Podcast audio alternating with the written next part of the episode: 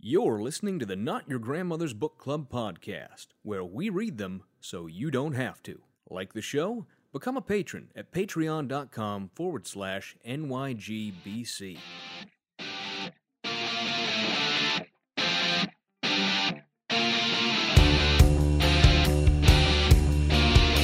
You should write a book, Fry.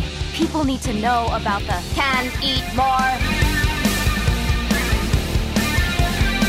I'm getting this book on UFOs. Did you know they're real? But there's a huge government conspiracy to cover it up. Oh, that's just a paranoid fantasy. I want to be a book. You can pick me up, flip through my pages, make sure nobody drew wieners in me.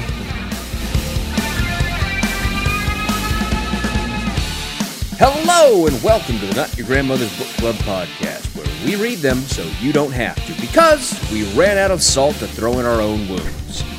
my name is Kevin, and I'm joined as always by my co host Benedict, the only thing the UK has been able to export efficiently since Brexit.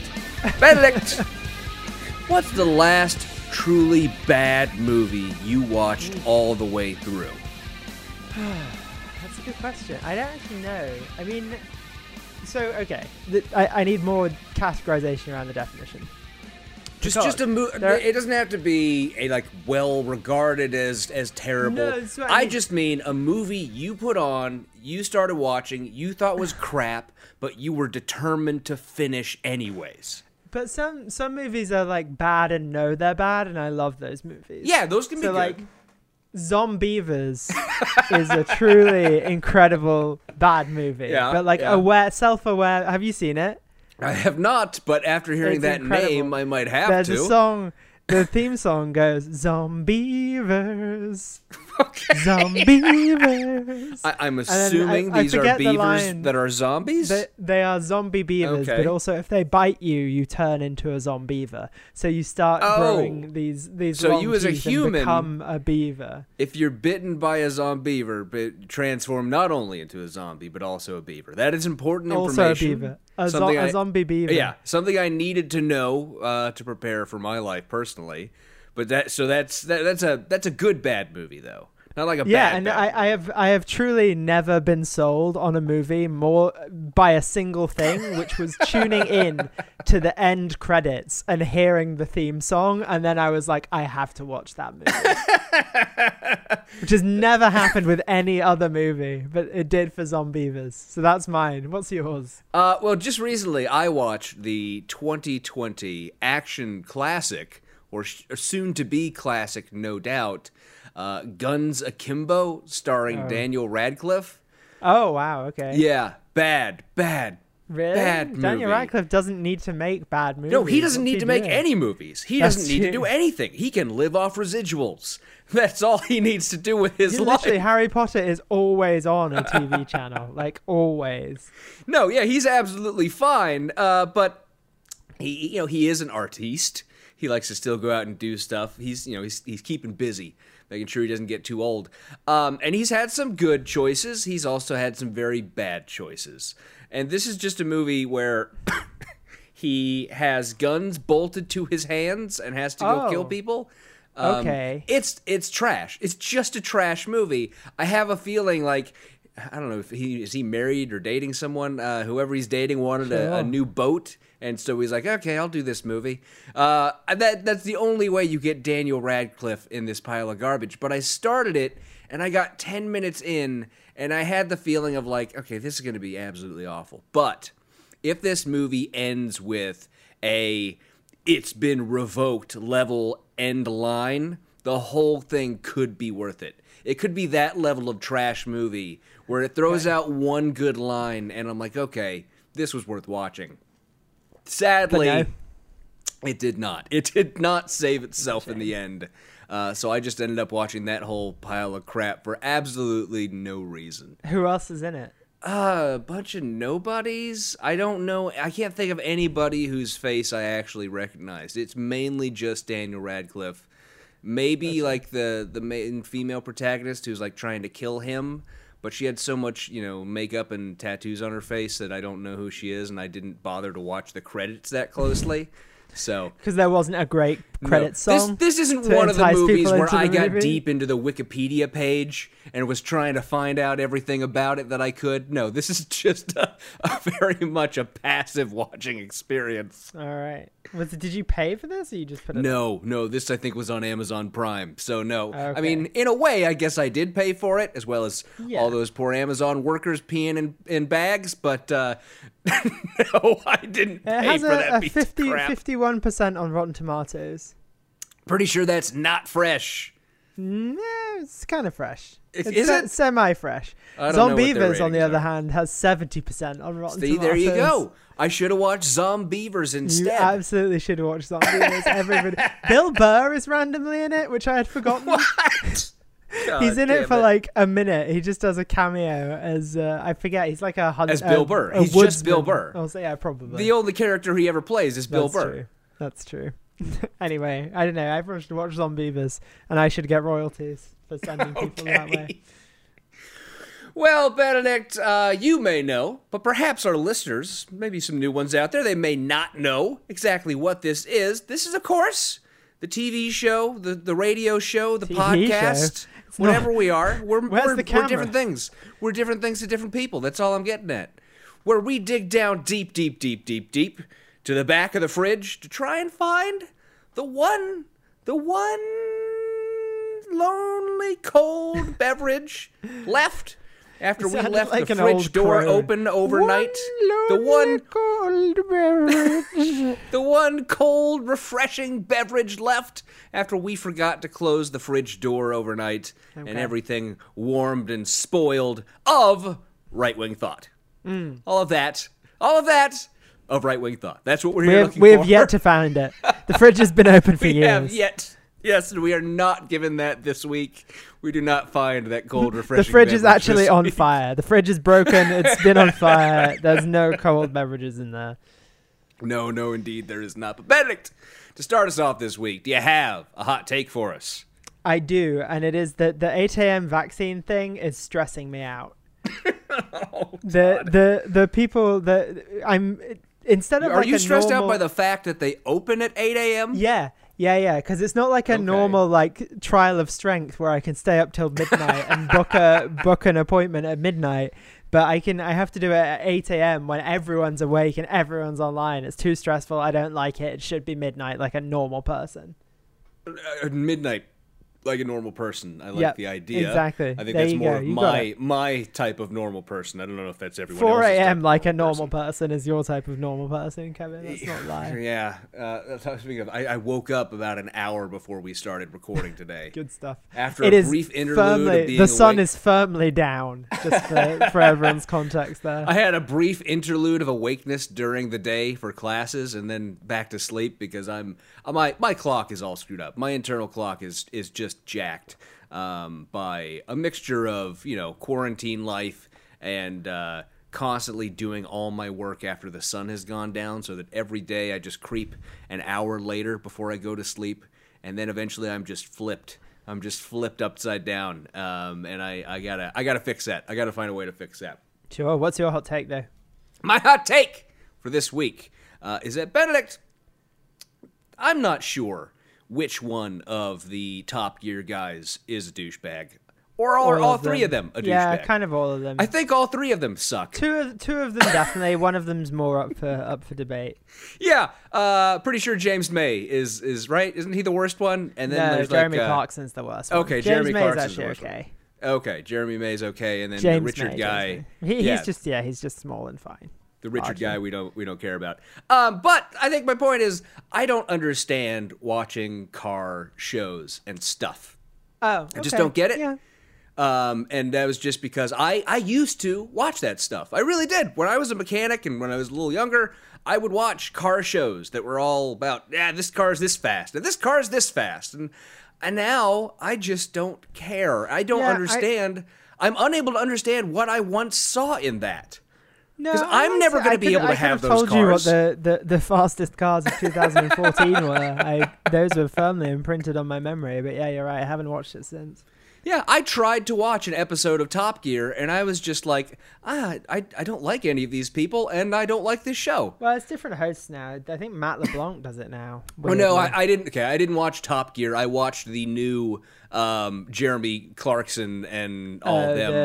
the- The, whatever they changed The after they got kicked off the, The yes Tour, yeah. after they got kicked off the BBC, uh, they started doing that, and that's what I tried because and this is going to come up in our actually. Let's just do this right now. Let's go to the bookshelf. Benedict, I'll start with mine. I got stuck. Because I, I decided to take a break from anime, the, the year of the anime, right? I can't right. just because I in the first three months of this year I have binge watched a lot of anime, a Mm. lot because this is what I've dedicated my year to, to getting deep into. But I, but Kevin I also made me watch a bunch. Which You watched something. three episodes. I watched so four far. episodes. Oh, nice, nice. We're gonna be talking about that on the patron only. I'm excited. I'm not. uh, but Kevin made I- me watch Power way, Rangers. I, mean, Neon mention, Genesis Evangelion. I should mention, right? Of course, once again, we are late with the patron No, only. we're not. Our We're patrons know us by now that generally you're going to get your patron only in the beginning of the next month. you look, you'll get what you're given. Thank you Yeah. for being a patron. but but thank you for being our patrons. We'll get it to you when we can.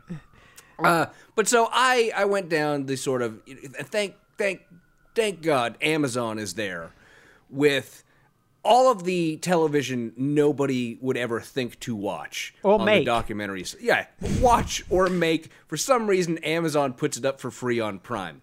I found a little show that I don't even understand why I watched it, but once I did, I became hooked. I was unable to stop. It is called Edwardian Farm. sounds amazing. It is just I know exactly what it is just from the title. It's a BBC Two show that is literally just two archaeologists and a historian who lived on a farm as though it was 1910 for a year. Just so that so that everyone has how I'm imagining this in my head. It's the episode of Parks and Rec with Patton Oswalt on it, Yes. where he's just churning Yes. butter and is like a champ at it. hoop and a stick, hoop and a stick. Yes, that's exactly what it is. it was okay. This show, a, it's fucking amazing. It's the most British thing I've ever seen. No, it's I not. mean- I am. No, you do not even say in it as much as In these it. people. In it. I feel like that's the the phrase you have to say constantly to truly be British. But they make cheese, they raise goats, they build a, a pile of hay, they, sow Build a they pile of s- hay. Wow.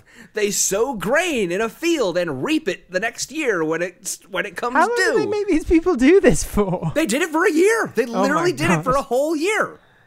And I don't know if they were like actually sleeping every night on the farm. I have a feeling they probably weren't because who the fuck would want to do that for real? And there was only like one bedroom on this farm and three people, none of whom are in a relationship with each other. So I have a feeling they're probably like eh, strolling down the street to their hotel every night rather than staying on this farm and, you know, going home for holidays and whatnot. They're not rising with the cock's crow. Like, but it is remarkable how much effort they put in because they actually like they built structures and tools and all this stuff which i desperately want to do myself now. Like i got hooked on this show. And a it is it is absolutely dumb the dumbest thing possible to me that you named a time period the edwardian period. Why? basically saying ah we don't want to tell this guy we really cared about his mom and not him right that was that was it's just also a quite nice funny because we did have eight Edwards, so it's just like which Edward? like, right it was just like 10 years 1901 to the beginning of the, the first world war yeah, Makes I mean, no there was sense. there was genuinely quite a big change, like because industrialization and like the Victorian era is like a very you could have you could have just said ah it's it's victorian period part two you could have just was called it that post-Victorian era. Yeah, Nobody gave a shit who Edward was. Nobody gave a shit. Uh, But anyways, this show I am obsessed with, and it is part of a series in which there's also Victorian Farm, uh, Tudor Monastery Farm. Oh wow! Uh, I think Tales from the Halfway through that, does Henry VIII's troops come and steal your shit? Is that no, but they do like it was great because they had like they had like this fake monastery at some place in the UK where they were at, and like they had all the old Catholic shit on the walls, and all these these people they're probably like Protestants, and they're just like, yeah, eventually we got rid of all this shit. That's great, and like they're doing that thing where, as someone who grew up Catholic. I can completely tell when someone is talking about saints and all that stuff who's not Catholic mm. and doesn't get it. So I absolutely loved these shows. I've watched them all now. The only thing I'm really mad about is that Amazon doesn't have Wartime Farm on Prime, Oh, wow. which covers you know World War II era. So I'm a little pissed off about that, okay, but we'll okay. see. Maybe they'll add it someday. We can Benedict! we can only hope. What's on your bookshelf this On week? On my bookshelf this week is not actually a book I'm reading, but a book my wife is reading called The Mountains Sing, which is about Vietnam and like the twen- 20th century, a family in 20th century Vietnam telling the story through various different viewpoints. Uh, I don't know much about it beyond that, but it is apparently really good. So we thoroughly recommend that from the Nick from from. I'm going to start that again and not put my surname in it. We, thor- we thoroughly recommend that from our household to yours. So when someone reads it and it's crap, they can blame your wife instead of you. This Sure, time. yeah. Direct all hate mail to Kevin's inbox. That's where it all goes anyway. It does. But anyways, a little bit of housekeeping this week. Of course, remember to rate and review us on iTunes. Follow us on all the social medias, on Twitter and Facebook, and share the show with everyone you know. Let them know how great we are. but with all that out of the way, we return to our book review of Arguing with Socialists by Glenn Beck, the man who taught Tucker Carlson his trademark perplexed stare. Benedict, what did we read this week? this week we were we read chapter four, in which Glenn complains a lot, but in bullet points this time. Yeah, that's pretty much the gist of every chapter, if we're going to be honest about it. It's a lot of complaining. Uh, do you have an alternate chapter title? I do. It's Glenn's little black book, which I was quite proud very of. Very nice. Very nice. My alternate chapter title this week Capitalism is Socialism. Because he starts off this chapter. Oh yeah, that was really weird. I forgot. that he Giving us an example of something that is capitalism and complaining about how it's a terrible example of socialism's failures.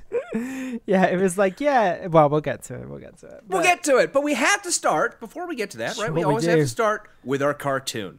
Um, and Benedict, would you like to, to take a hand at explaining the cartoon this sure, week? yeah, I can do that. So it's a, a ca- bad caricatures, as ever, of Elizabeth Warren and Ilhan Omar. Um, Elizabeth Warren in Native American garb, Yep, as always. as you would expect. I don't think Um, she's ever been portrayed without the, the little feather and the, the lines drawn on her face in any of the No. cartoons we've seen.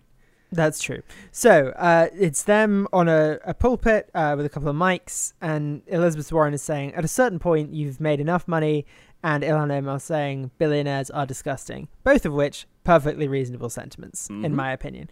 And then it's them, I think, in front of the rich people's mega yacht who are having like a champagne party and showing how they have too much money. Yep. Um, It's so- Omarosa and uh, Uncle Pennybags from Monopoly is is my guess. But with a with a monocle, with a monocle. Yeah, that's le- Which I know legitimately what they look your- like. Yep.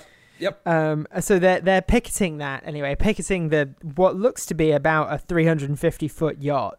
To be honest, if you look at the size of the front of the yacht, it's a very big yacht. Benedict, how much experience do you have in estimating the size of yachts? Not not a great deal, but probably more than some people. Not as much as Don Jr. Certainly. No, certainly not.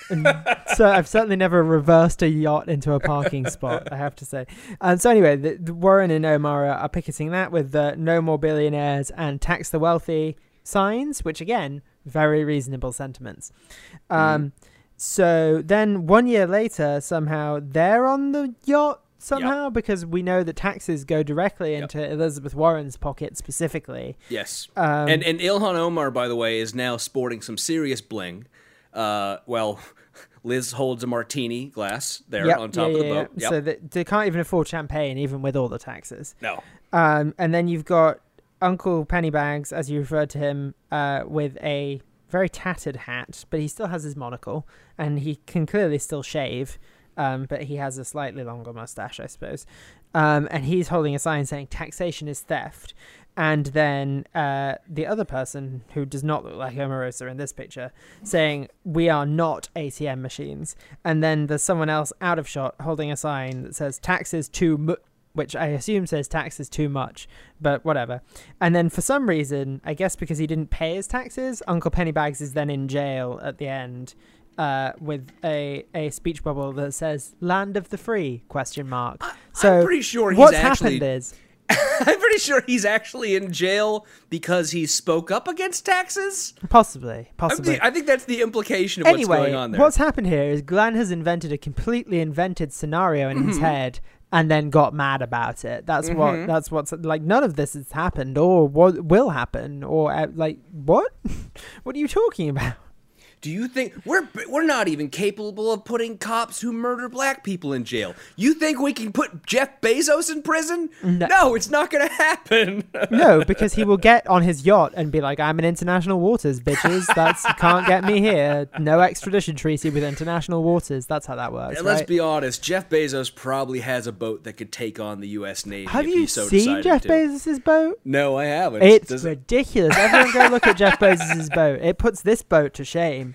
Jeff Bezos just buying uh, old unused aircraft carriers and refitting them for service. It's like a triple decker boat. I'm not kidding. Jesus Christ. Uh, but let's be fair. Everyone likes boats. Big boats are cool. Big boats Sure. are really cool. I would love to have a really big boat. Kevin Uh, likes big boats and he cannot lie. I, I do indeed. I do it. That's why I'm still hurt over our dear friend, the Ever Given, uh, that was so funny. becoming free The like memes, Willie. The memes Uh, that. Oh wow. The memes for that were incredible. Okay, I'm just gonna send you a link to Jeff Bezos's boat. One second. okay, so I, I, guess need you. I, I, need take you to see this and and react to it. Well, I mean, that's what I do best. Obviously, is is Yeah, live just- on air I, reactions. I texted it to you. it's what I'm known for, uh, really, if we're going to be honest about my position in this show. So, this is, uh, you just sent me something from Twitter, uh, and uh, It's it's advocating uh it, it increasing illegal union okay, busting. because I saw I saw what it said, and it said increase illegal union busting penalties. Uh, right, take Jeff, and then take Jeff Bezos's boat, and then holy mother, are you sure that's not a cruise ship? Yeah. Pretty sure I've been on smaller carnival cruises There than that. go. That that's a boat that has a helicopter on it. That Yeah. boat has a that's that's just like the the Wolf of Wall Street boat is all that is. Yeah. By the way, Yeah. the Wolf of Wall Street boat, real boat, uh, that is still I think it's somebody's boat. I don't remember who it is, but I remember at one point I looked it up and it's like some some shitbag owns that boat now. Good stuff. Anyways, stuff. yeah. Anyway, that's Jeff Bezos's boat. So can confirm Jeff Bezos has one hell of a boat. And you know what? I'm going to say probably shouldn't have that boat. Or maybe he just gets to have. Here's the problem he probably has 10 of those boats. Yeah. Because as we know, Betsy DeVos has a dozen of those boats. Yeah, look, that's the boat he wants you to know about. Yeah, that's the boat yeah. that he's like, yeah, that's my boat, my only boat. He, he has a secret boat in like an underground lagoon somewhere that is fucking enormous. It's the escape boat, it's the apocalypse boat. You know he That's has an one. escape boat. I'm 100% sure he has an escape boat. So, anyways, back to the chapter, the beginning of this chapter. We start off this one this time with a Winston Churchill. Can I do it in the voice? Yes, I was going to ask you to do it, so go ahead. Anyway. The inherent vice of capitalism is the unequal share of blessings. The inherent virtue of socialism is the equal sharing of miseries. Mm, bravo. I think you could have put a little bit more potato salad in your cheeks. Oh, come on. the- I did good. That was good. that was good for on the fly. Yeah, that was pretty good. That was not bad. So, yes, we're starting off here with a Winston Churchill quote because if Churchill said it, it's true. We, we know absolutely. how we know how fact works. Uh, and there is next to that a picture of him throwing up a peace sign, which I found amusing. I don't know. Doesn't look anything like picture. Churchill, by the way. Yeah, I feel like there is a real nothing like Churchill. I feel like I know that there is in the back of my mind. I know that there is a real picture of Churchill throwing up a peace Oh, sign. he did it all the time. Yeah, it was V for Yeah. victory. It was like he, he did That's it. right, it was yeah. his whole thing. Yeah. Yeah, yeah, But it it has a double meaning in the UK because that that gesture in the UK is like a middle finger, as well. Really? Yeah, yeah. The if it like if peace, the throw it up, peace. no, so yeah, no. But if the back is facing to you, it's like a middle finger. If the front is facing to you, it's the peace sign in the UK. But if it's if it's the other way around, with the the backs of the fingers facing you, like the middle finger would be, it's it's uh, it's like swearing at someone. Well, that seems dumb to me. We already have a middle finger. I don't well, know why we need to. because two more. it's uh, allegedly okay. History lesson that Because maybe Churchill's a dick and nobody liked him. No, no, no. It may be apocryphal, but the rumor is that it comes from the Battle of Agincourt in 1415. Of course Um, it does. Where, Where else would it come from? Where, wherein the English won that battle because they had a bunch of really good archers, and the French, the French essentially got stuck in the mud. And allegedly, what happened was when when the Brits won the battle, I think I think the French were like chopping their fingers off or something, so that they couldn't fire bows anymore. But then it was it was like an up yours gesture, like I've still got my two bow firing fingers. So Jesus Christ. Okay, I believe that. And I, I mean, I, it certainly could be true. I don't know that it is true, I but hope it could it's be. true. I hope that's the true reason for it. Anyways, we start off this chapter in July 1st, 1620, when 102 men, women, and children were finally getting ready to sail across the ocean to the United States, which, of course, as we know, that time was an unspoiled, undiscovered land with no one there who would who would oppose someone coming over to take some of that land. Glenn, Glenn really paints a picture in this first. Yes, he does paint. He spends quite a while painting a picture on these first couple of pages because he's talking, of course, about the Puritans who are about to sail over and land at Plymouth Rock uh, aboard the Mayflower and begin their life of terrible failure in the United States. pretty much. And the reason he's introducing this story is to tell us this new, undis- apparently, this undiscovered reason for their failure, which no one but Glenn has been able to discern until now, which is that, in fact, the Pilgrims failed because of socialism. Sure. Yeah. Before before capitalism even existed, the Pilgrims failed because of socialism, which was exists as a reaction to capitalism. Yes, yes. So, in fact, what happened in this case, as he will tell us, is that, and, and I, I, you know, I would say you're right. Capitalism didn't really exist at the time of the 1600s, but there was proto-capitalism. There's there were, capital. Capital existed. Capital has always existed. But capitalism as a system doesn't really exist until the early industrial revolution, maybe a little but, before but I that. would actually say that this form of capitalism is closer to Glenn Beck's pure capitalism Yeah. that he always Yeah, talks yeah. about than anything that comes later. Because you don't have the effect of wealthy landlords interfering with the government to get rules and regulations and laws that benefit them. You just have these contractual relationships that Mm-hmm. yeah, it's a free free so important. market system. It's Very I would, much. I wouldn't call it capitalism, but it's a free market system. Absolutely. And so what happened in this case, and if you don't know this story, this is actually true, a little bit of what he writes about here, where the Puritans were not financing their own voyage.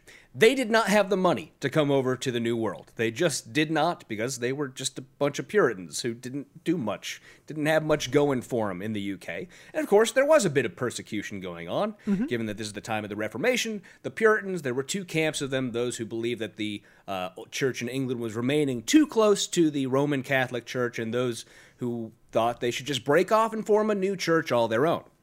And the ones who ended up coming to the United States were those who thought, well, we should just go start our new thing. And of course, the English church did not like that very much. So at this time, they didn't have the money to come over to the United States. So they made an agreement with an organization called, I believe, the Adventurers Guild, which I I wish there was an Adventurers Guild today. I yeah, would it sounds very Elder Scrollsy, doesn't it? It's, it uh, does. It absolutely does. Like if they were doing, you know, voyages to the Antarctic and things these days, I'd be all on board for an adventurers guild. That sounds wonderful to me. I'd be absolutely in for it. So they made a deal with the Adventurers Guild, and this was a contractual relationship whereby everything that the pilgrims created, everything they grew, everything they made while they were in the New World would be combined and be communally owned so that at the end of the, I believe it was a nine or a 10 year period, it could be divided and the portion that the Adventurers Guild owned by merit of being the investors by giving the capital up front could be given to them. Mm-hmm. There's this capital arrangement. And yeah. Glenn Beck I mean, this, this is literally how investing works. Yes, it's literally an investment, and Glenn spends about five pages trying to portray this as socialism. completely ignoring along the way the many other reasons why the pilgrims failed. Because it's really hard to start a colony from scratch. It's really difficult. Right, he really glosses over the fact that they didn't know Especially in anything about fucking farming. Massachusetts, where it's fucking freezing for half of the year. Right. And be right, so there's there's this whole thing where beyond just not knowing about the local area and the local vegetables and fruits and things, the pilgrims who came over just didn't know jack. They didn't have useful skills. This was a religious community Yeah. who hadn't been homesteading before. Most of them had fled from the cities. They didn't have the sort of skills you needed to make it. So until around 1623, when reinforcements came, a new group of about 100 people, as well as their first delivery of cattle to the New World. I should stop calling it the New World, the North America.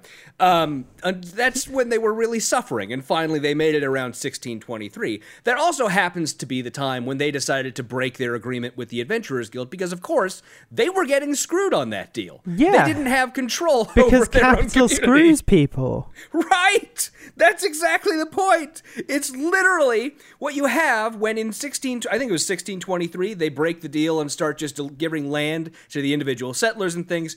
You have the Plymouth settlers seizing something?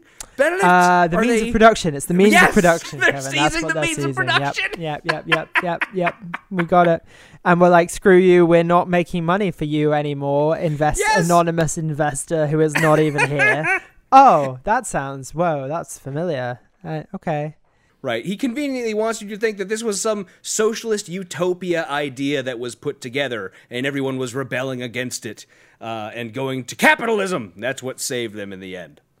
We we also have some some brain dumps thrown in here. Yep. Uh, we have a Lots ghost of of, ghosts Karl. of Karl Marx. Yeah, there's three actually. Lots of ghosts of Karl. Karl, of course, at the beginning of the description, he's very happy. He's excited about where things are going because we know Karl Marx Loves, capital investment. Glenn. Beck's vague descriptions of non-socialism. Uh, and then when Glenn says they were saved by capitalism, uh, Ghost Karl gets mad, all that sorts of stuff.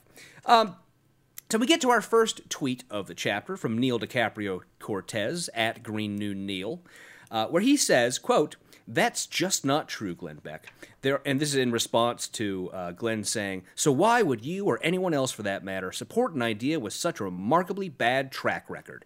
Referring to socialism, where uh, Green New Deal says, That's just not true, Glenn Beck. There are the Scandinavian socialist nations of Sweden, Norway, and Denmark. And once again, we have to address the fact that, in fact, the Sweden, Norway, Denmark, that sort of thing, as well as, you know, things that go on in the UK and France and mm-hmm. Germany, that's what people who call themselves socialists in the United States generally really want. Democratic socialists, yeah. Social democrats, democratic socialists. It's, It's Absolutely. a similar thing, yeah. It's the main idea. Glenn, of course, is unable to comprehend that and is still pretending as though everyone is a Chairman Mao in and of themselves. So, but he's going to right here start off with what we heard a little bit before, I think in chapter two or chapter three, where he's denying that Scandinavian socialism is even socialism to begin with. Yeah, and he promises we'll get to that in the next chapter, which I'm excited about.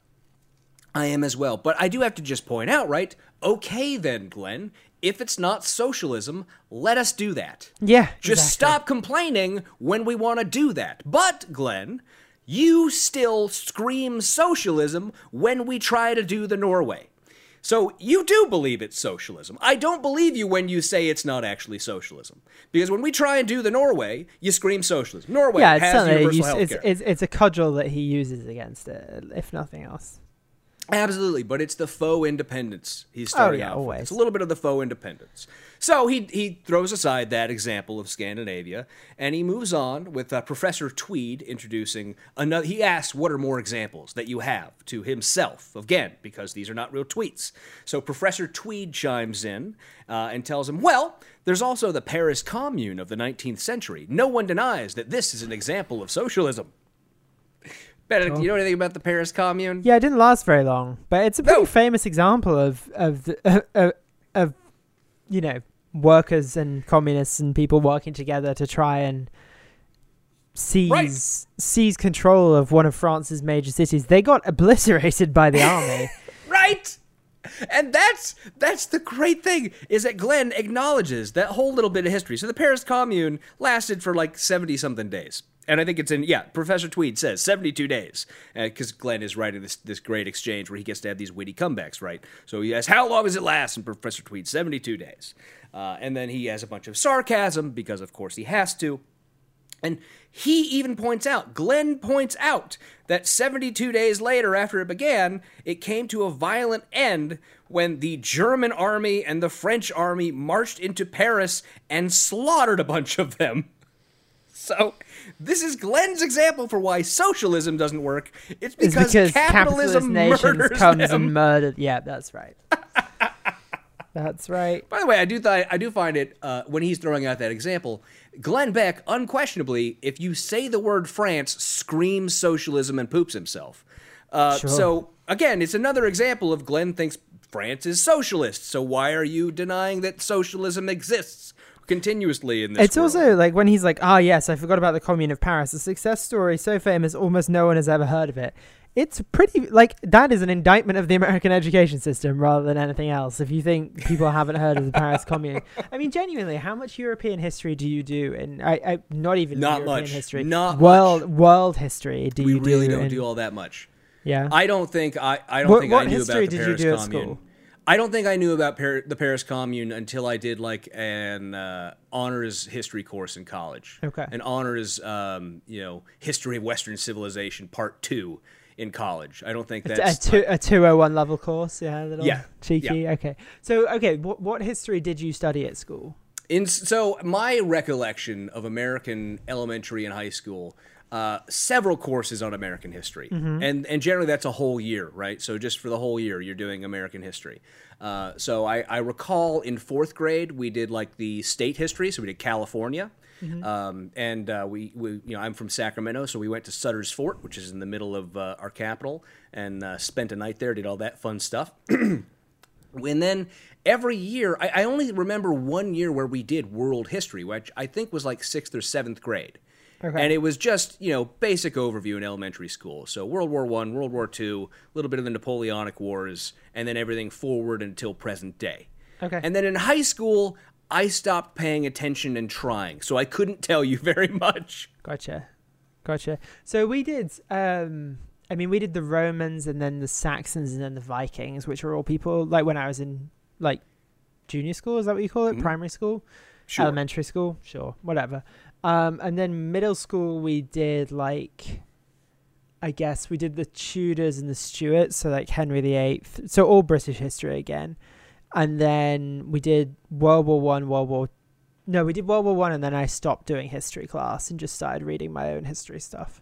Um, but I know everyone else did like the then went on to do like the New Deal and the Great Depression, World War Two, and then into like I guess more specific British history of like Gladstone and Disraeli and some of like the the major political figures, Robert Peel and stuff. So but I, I have like- no doubt that you in the UK and in Europe that you, you get a better idea of world history than we get in the United we States certainly we get, focus we get so more much on of an American i- history. We, we get more of an idea, like, just because we do some American history as well. Mm-hmm. So we get some like transatlantic history, but th- th- I mean, there's still a lot we don't cover. Like the the whole fucking slave trade, we barely touch on.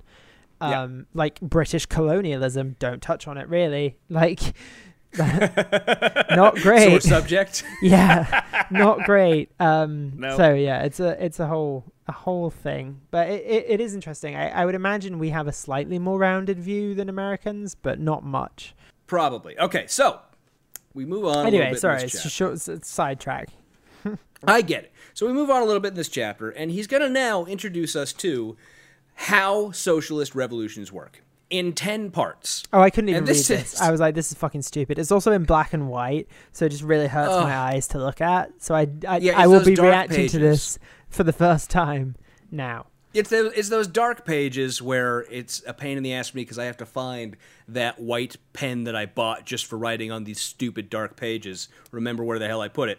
But so, phase one of socialist revolutions. Quote At least one group of people, usually those in society with relatively little wealth, are convinced by a handful of charismatic leaders that life would be oh so much better if they were in charge rather than whoever has most of the political power at the time. So Donald Trump. He's- okay. Carry on. Sure, sure. He's also leaving out the, the economic power portion of the component there, which I think he would agree is an important part Yeah. of a socialist revolution. Phase two. Those disenfranchised people seize power, often by winning democratically held elections, and they appoint their charismatic leaders to the highest positions of power. The funny part to me is that in all the examples we get post this, there's only like two that involved a democratic election. Oh yeah, like all the examples he gives about all the murder and destruction yeah, are like all in- military coups. yeah, in the midst of civil war. Yeah. Like we'll get Very good. Very good stuff. Phase three.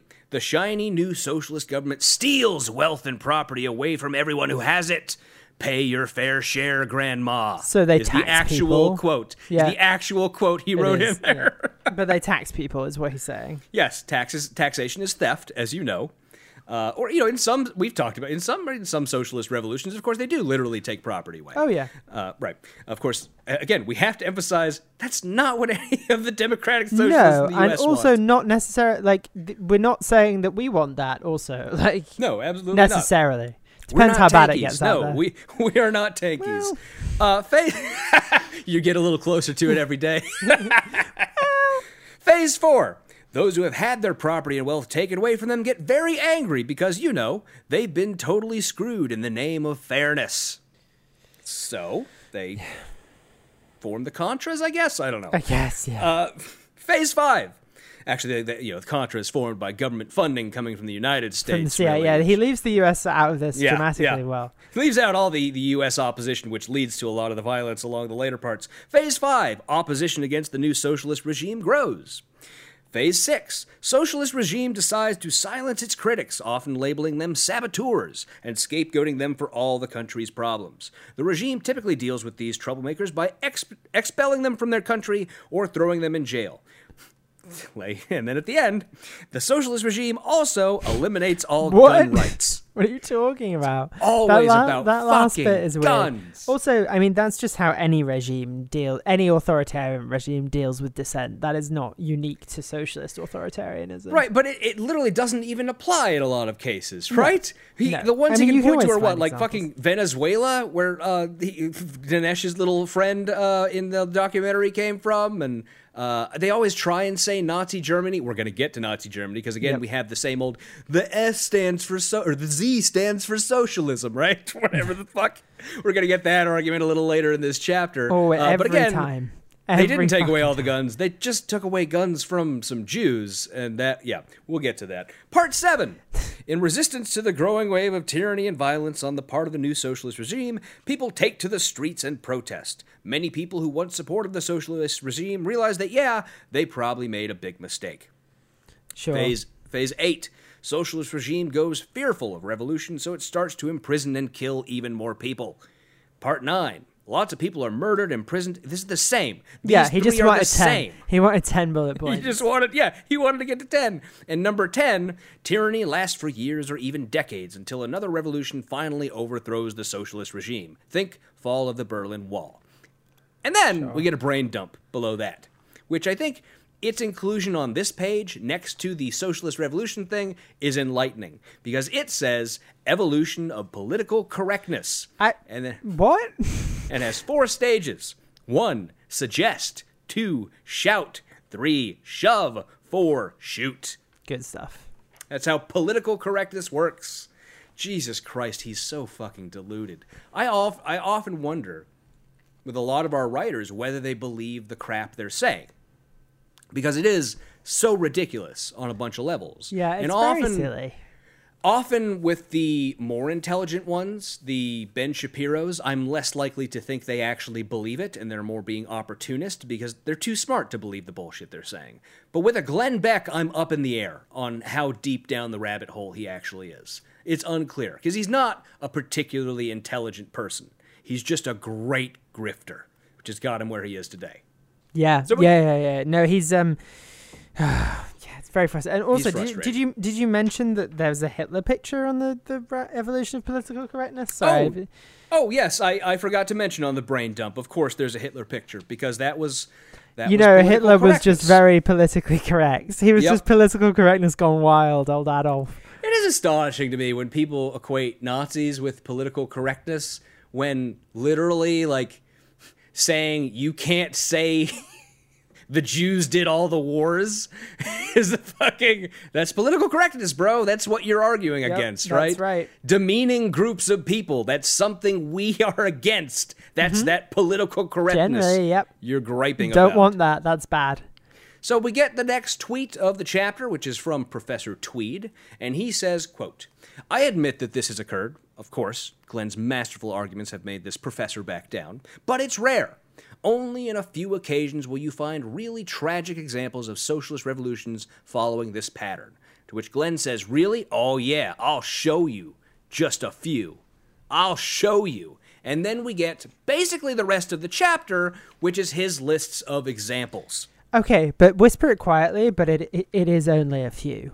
It's like a half dozen. like really which is. is not to like say that they're not i mean real examples but some of them i mean are tenuous at Some of them, as we'll get to, are deeply flawed examples, and almost yeah because none of they're them. mostly out of civil wars like they Right. mostly are unfinished civil wars that people call revolutions and, and none of them, of course, are comparable to what the left in the United States wants to do. No. No. So- and also, okay, just one one quick thing, and I've said this before, and without defending any of the deaths under communist regimes at all, obviously mm-hmm. disgusting, horrible, etc. Nobody counts deaths under capitalism in the same way. So mm-hmm. we don't go capitalism is responsible for all the deaths in the opioid crisis because it created the system in which people got got drugs pumped directly into their No, veins that's, that's by obviously a personal responsibility problem. exactly. Benedict. Well, that's the thing. Well, it's a perfect. Why you would try to impugn dear capitalism that way? Exactly, and also like people who die because they didn't go to the doctor because they couldn't afford their fucking deductible. So like it's Or the know, famines of the Great Depression. Exactly. Or So the, nobody- the nobody Irish counts potato famine. as or, right. capitalism deaths, which we should honestly like. I'm fine counting the deaths under communism in this way, but we should also count the deaths of despair under capitalism and deaths of starvation, not going to the doctor. They should all be counted too, and we should tot them up in the, exactly the same way.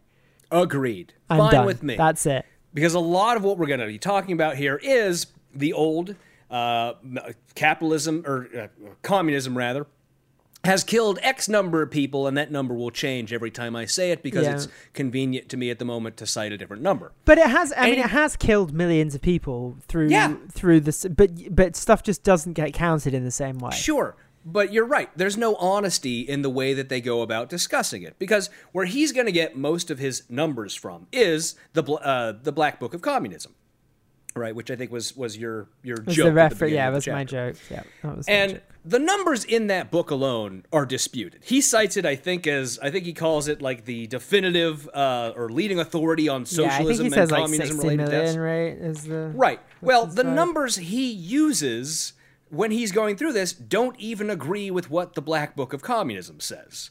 So he just he's throwing out whatever bullshit he wants at any moment that he wants, uh, because according to the Black Book of Communism, we'll, start with we'll, we'll just start with these examples. Right? He starts with Angola. Yeah, this is Uh, a weird one to start with, and I know he's trying to do an A to Z, but like, don't open with Angola. It's not your strongest example. Like, you got to open with your strong examples. Right. And so the MPLA and Angola, and this is another case, of course, where it was a military coup. It was And a they- civil the- fucking war. It was post decolonization civil war where people tried to Right. take and essentially um fucking Zimbabwe and uh, the the colonized powers of Zimbabwe and um South Africa essentially threatened to support rebels and invade. So the ruling party was like this is a war zone we will treat it as a war zone and any rebellion as a military assault, which isn't to say that it's good, but they didn't, you know, anyway, whatever. Well, the thing is, it uh, the the all the countries that were decolonizing during the socialist period of the the middle of the Underwent some century. upheaval, unsurprisingly. The the reason why so many of them went socialist is a the Soviet Union, Cuba, other established socialist powers at the time saw an opportunity to intercede in a way where they could come in and provide support and say, "Hey, we're your friends. Those capitalist colonizers are not. You should be like us." which honestly course- has some merit to it. Yeah, But then they start shipping a bunch of guns and bombs and things that, that destabilize the region, which was a bad choice.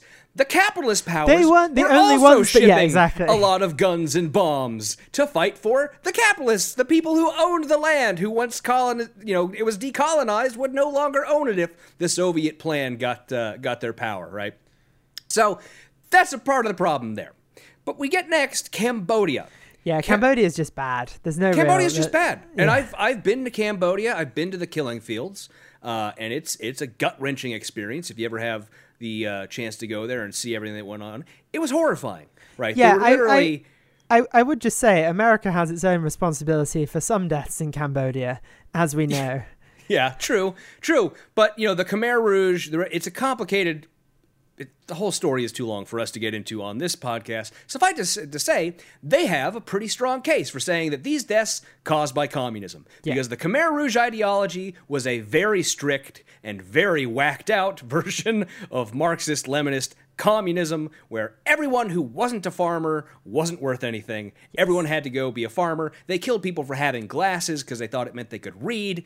It was a bad deal. Yeah, bad was, stuff uh, happened that there. that was a genocide. That's not great. Yeah, you have you can you can argue that one all day. I'm I'm not going to Sure, disagree. yeah, we'll give you that one.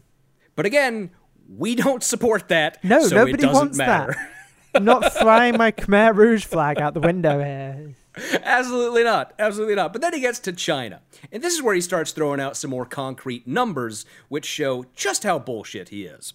So, he start according to the Black Book of Communism, they estimate the total number of deaths from uh, communist governments at around 94 million people, right?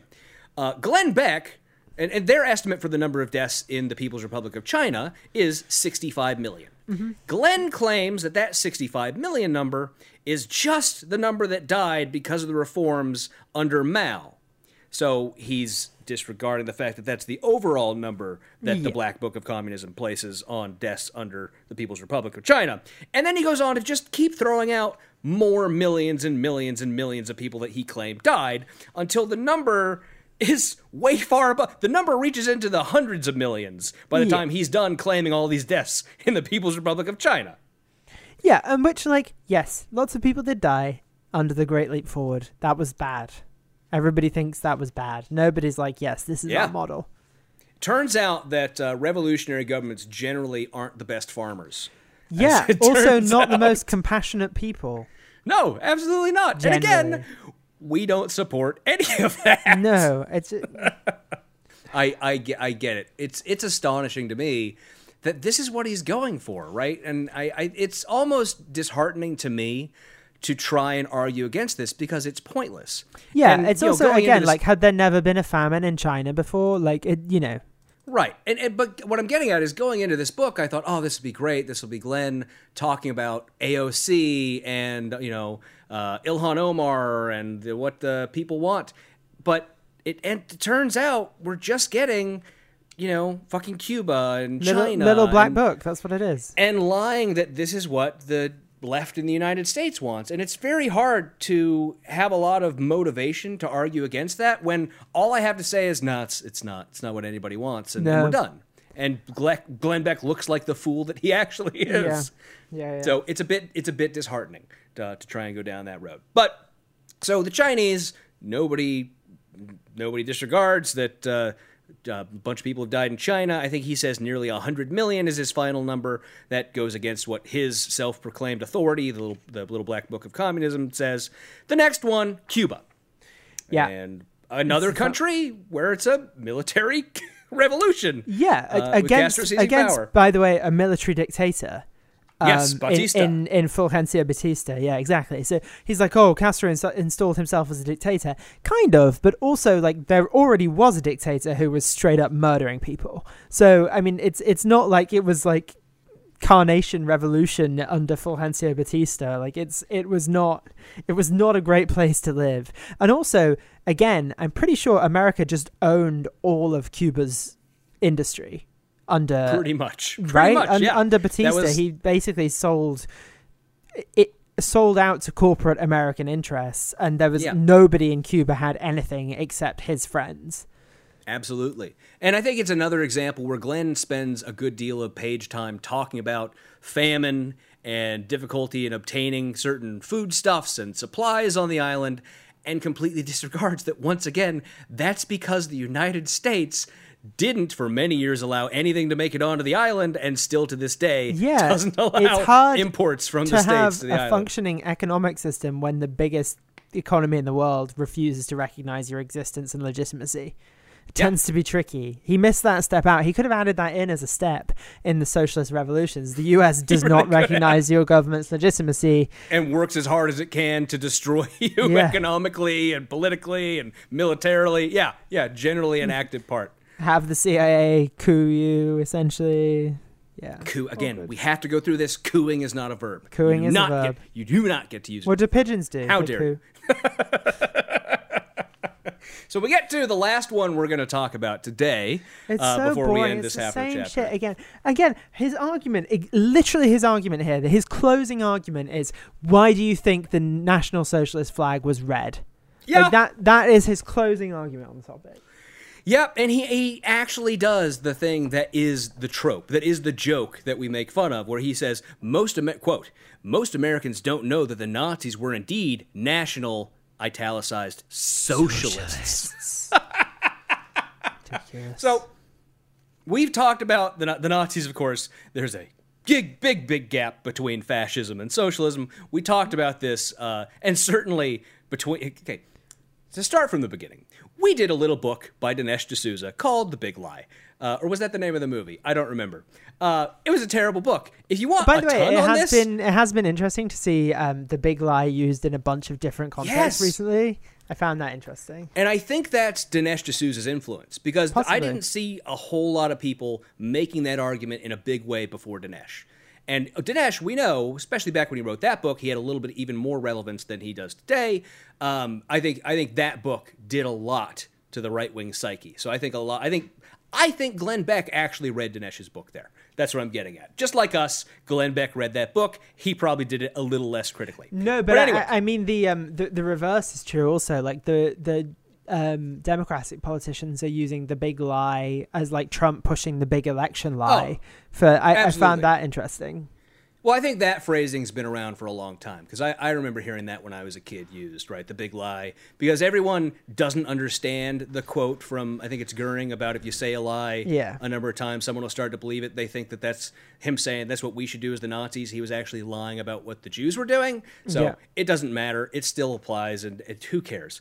Um, but if you want a whole bunch on us discussing this are the Nazis socialist thing, go back and listen. I think it's the first. Um, the first series I did as interstitials when we were putting out the old books we had done. So you can go into our archive and listen to all the Big Lie chapters. We spent a lot of time talking about this.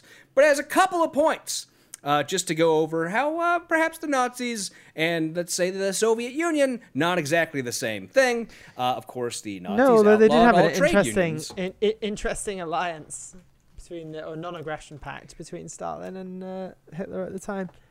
Sure, but of course we're dealing with the argument that the Nazis were socialists. Well, Yeah, the Nazis, of course, outlawed all trade unions in 1933. Yeah, the Night of the Long Knives has be- something to say about that. Seemed to be a thing. They engaged in mass privatization of industry from 1934 through the 40s. They were actually selling away state owned industries to private individuals. They privatized public services, including selling public utilities to private owners. The Nazis, in fact, idolized private property ownership. And there's a I found a really great academic work which you can go read yourself if you want. It's called The Role of Private Property in the Nazi Economy by Buchheim and Scherner from 2006. I think it was published in the University of Chicago uh, Journal of something or other. You can look it up; you'll find it. Um, they It's did a lot funny- of work on this. Go ahead. Sorry. Go ahead. And they found that in fact a lot of this bullshit he's saying here, where he's he's relying entirely off of someone at the Mises, the Ed Ludwig von Mises Institute, uh, who we know are our good friends and such reliable ec- economists, um, who are just saying, well, I mean, yeah, they everyone had private property in Nazi Germany, but like. You know, like they had regulations, so not really. Yeah, I mean, also his, his, his argument argument. also, and I think he thinks this is a convincing argument, is like, yeah, there was private property, But if the state just sells it to its friends as private property, then the state basically owns it, and that's socialism. Like, no, Right. that's crony corporatism, is Yes. what that is. Yeah, he says that there was de facto government ownership of the means of production. Uh, so that paper that I just mentioned, I read through the whole thing. It's really good. And what they talk about is that, in fact, um, this although many of the industries, because uh, we, I think we talked about autarky when we did. Uh, the Dinesh book and some other issues. Autarky is what the uh, German Nazi government actually was operating under, which is self sufficiency, trying to build up all the German industries so that they could rely entirely upon Germany to produce all of Germany's needs. Um, and of course, it was a wartime government as well, so they were forcing people to build military machines. Uh, but outside of the contracts that private business had with uh, the government, they were free to do whatever they wanted they could produce and even within those contracts as long as they met the specified uh, requirements for meeting the contract they could fulfill them in any means they saw necessary so they could do it in any way that they wanted so the nazis not socialists the nazis also not what the left in america wants No, very much not. although dinesh Potentially think- what the right in America wants. Pot- potentially. I almost I said Dinesh, but I meant Glenn. I think Glenn uh, very much uh, would make the stupid argument that in fact the left in America want. Oh, he does. Na- he does Nazi think that that's fascism. what we want, yeah. And you're right. He ends with a brain dump, which is just a red piece of paper that says, "Ever wonder why the Nazi flag is red?" And yes, the red stood for their commitments to the social idea of the movement. The social idea of the move. That is, Of that is not the murdering, word socialism. murdering trade That- unionists. That is not the idea of socialism. Yes, I mean I could also I could, there's so many things I could point out. Right, I could point out that at uh, Hitler's uh, trial after the beer hall putsch, that he went into a long speech where he talked about he wanted to smash every communist. He hated socialists and communists. He did. He despised them. It's ridiculous to really. And the big thing that I think a lot of other scholars I've read on the subject, particularly back when we did the Dinesh book, is the Nazis were a hot mess who didn't really have any economic. No, they were populist. They were like, yeah, we'll say whatever we want to get in power. And people like socialist ideas because the economy, the capitalist economy as is, is garbage. Right. So they were just doing whatever was popular at the moment, and generally socialisty sounding ideas were popular. And on most Still of them, are. A lot of economic, really socialist follow economic th- ideas yeah. are, po- are, are popular ideas generally.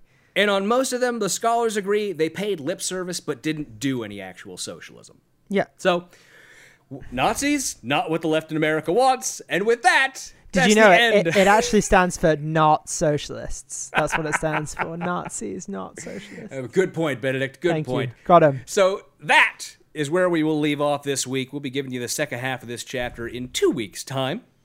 Until then, thank you all for listening. We hope you enjoyed the show. If you just can't get enough of us, remember you can go over to patreon.com forward slash NYGBC and become a patron for as little as $2 an episode for patron only episodes, shout outs on the show, drawings to win our copies of the books we read, and more. As always, we have to give a shout out to our wonderful and amazing patrons Dexter, Allison, Corey Bidding, Megan Ruth, Glaurung the Deceiver, Danielle, Big Easy Blasphemy, Becky Scott Fairley, Stephen and Cindy Dimmick, AJ Brantley, Taru Takanen, Skeptical Seventh, and Andrew Jenko. Thank you all as always for being our patrons. That's it for this week's show. Till next time, plus ultra. Goodbye. Goodbye.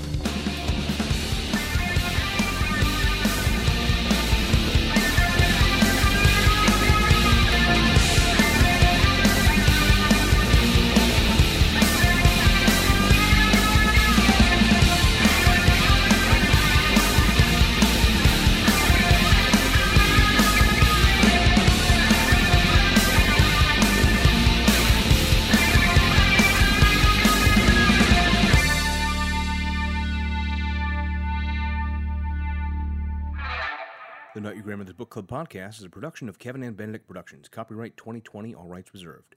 Music for this podcast is by Silverman Sound Studios. Find out more at silvermansound.com.